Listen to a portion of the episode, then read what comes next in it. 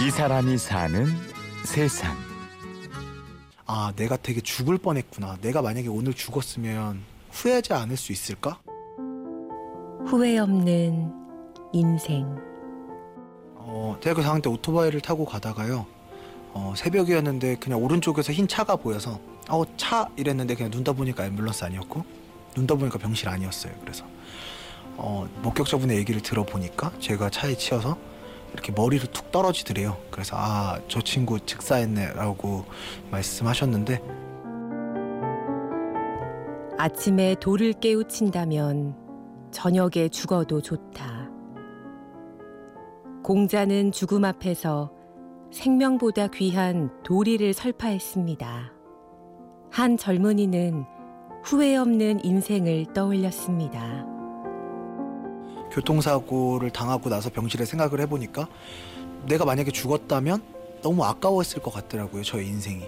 그래서 나는 죽기 전에 뭘 하고 싶을까 이렇게 생각을 해봤는데 음, 가만히 생각해보니까 어릴 때 이제 빵집을 보면서 언젠간 내가 저 에펠탑에서 진짜 바게트빵을 먹어봐야지 이런 막연한 그냥 어릴 때 그런 꿈 같은 게 있더라고요. 뭐 알프산에 올라가서 알프소녀 하이디가 부르는 요들송을 들으면서 퐁듀를 먹어야지.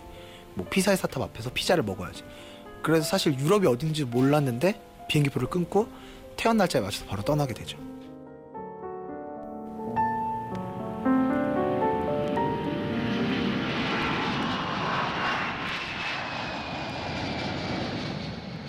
그렇게 이재용 씨는 세상이라는 커다란 학교를 향해 떠났습니다. 인생이란 뭘까? 행복이란 뭘까? 이지용 씨는 허다한 사람들을 만나며 자기 자신과 대화를 이어갔습니다. 이탈리아에서 어떤 케밥집에 들어갔어요. 허름한 케밥집에 들어갔는데 아저씨가 너무나 행복하게 케밥을 만들고 있는 거예요. 제가 봤을 때는 행복할 이유가 없는 거예요.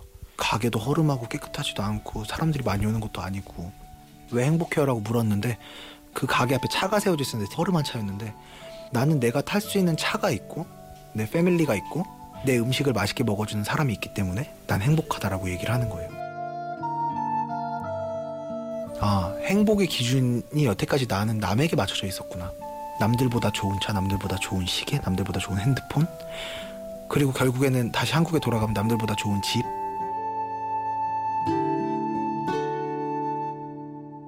행복은 소유한 분량이 아니었습니다. 어, 제가 그 인도에 이제 뭐 저 아이들 밥 먹는데 얼마야 그런데 현지인들 밥 먹는 게 백 몇십 원도 안 해요. 정말 조그만 거 사모사라고 만두 같은 거 백 몇십 원도 안 하는데 그게 없어서 쓰레기를 주워 먹는다는 거예요. 쟤들 집은 어디야 그런데 집이 없대요. 어디서 자라고 물었는데 그냥 이렇게 소변기 같은 데 옆에서 자거나 소 이렇게 똥 떨어져 있는 데서 막 소 옆에서 자고 이러는 거예요. 근데 걔네는 되게 행복해요, 표정.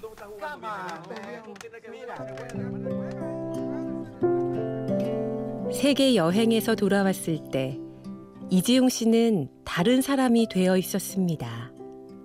소외된 분들, 독거노인 분들이라던가 장애인 분들 아니면 취약계층 아이들을 많이 만나게 됐어요. 근데 그 가정으로 가고 근데 어, 너무나 열악했어요. 과연 여기서 사람이 살 수 있을까? 아, 아직도 이렇게 사는 사람들이 있나? 그러다 보니까 점점 이런 문제에 관심을 가지게 됐고요. 특별히 빈민가 어린이들을 위한 사업에 애착을 가졌습니다.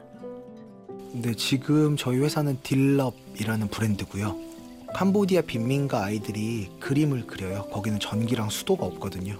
근데 그걸 보면서 어, 이 그림으로 뭔가를 만들어내고 싶었어요. 근데 그때 마침 보였던 브랜드가 하나를 사면 하나가 기부되는 신발, 세계적인 신발 브랜드인데 어, 우리나라에 왜 이런 브랜드가 없을까?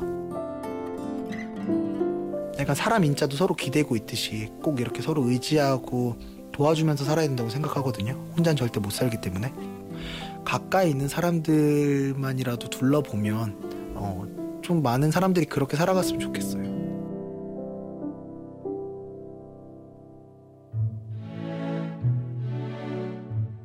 서로의 손을 잡아주며 함께 살아가는 삶. 행복은 사람과 사람 사이에서만 피어나는 생명의 온기입니다. 예전부터 생각을 해본 건데요. 세상 모든 사람들이 나를 위해서 사는 게 아니고 남을 위해서 살면 너무나 행복한 세상이 될 것 같아요. 다른 사람의 문제에 더 귀를 기울이면. 그럼 누군가도 저의 문제에 귀를 기울여 줄 거거든요.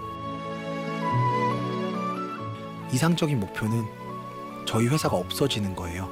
왜냐면 딜럽이 없어진다는 거는 전 세계 빈민가 아이들이 사라졌다는 거랑 같은 뜻이고요.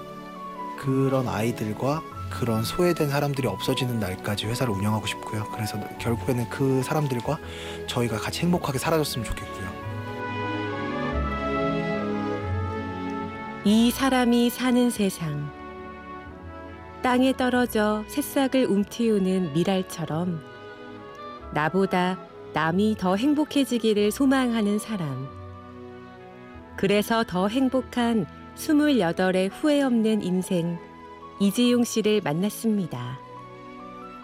취재 연민주, 연출 이순곤, 내레이션 임현주였습니다.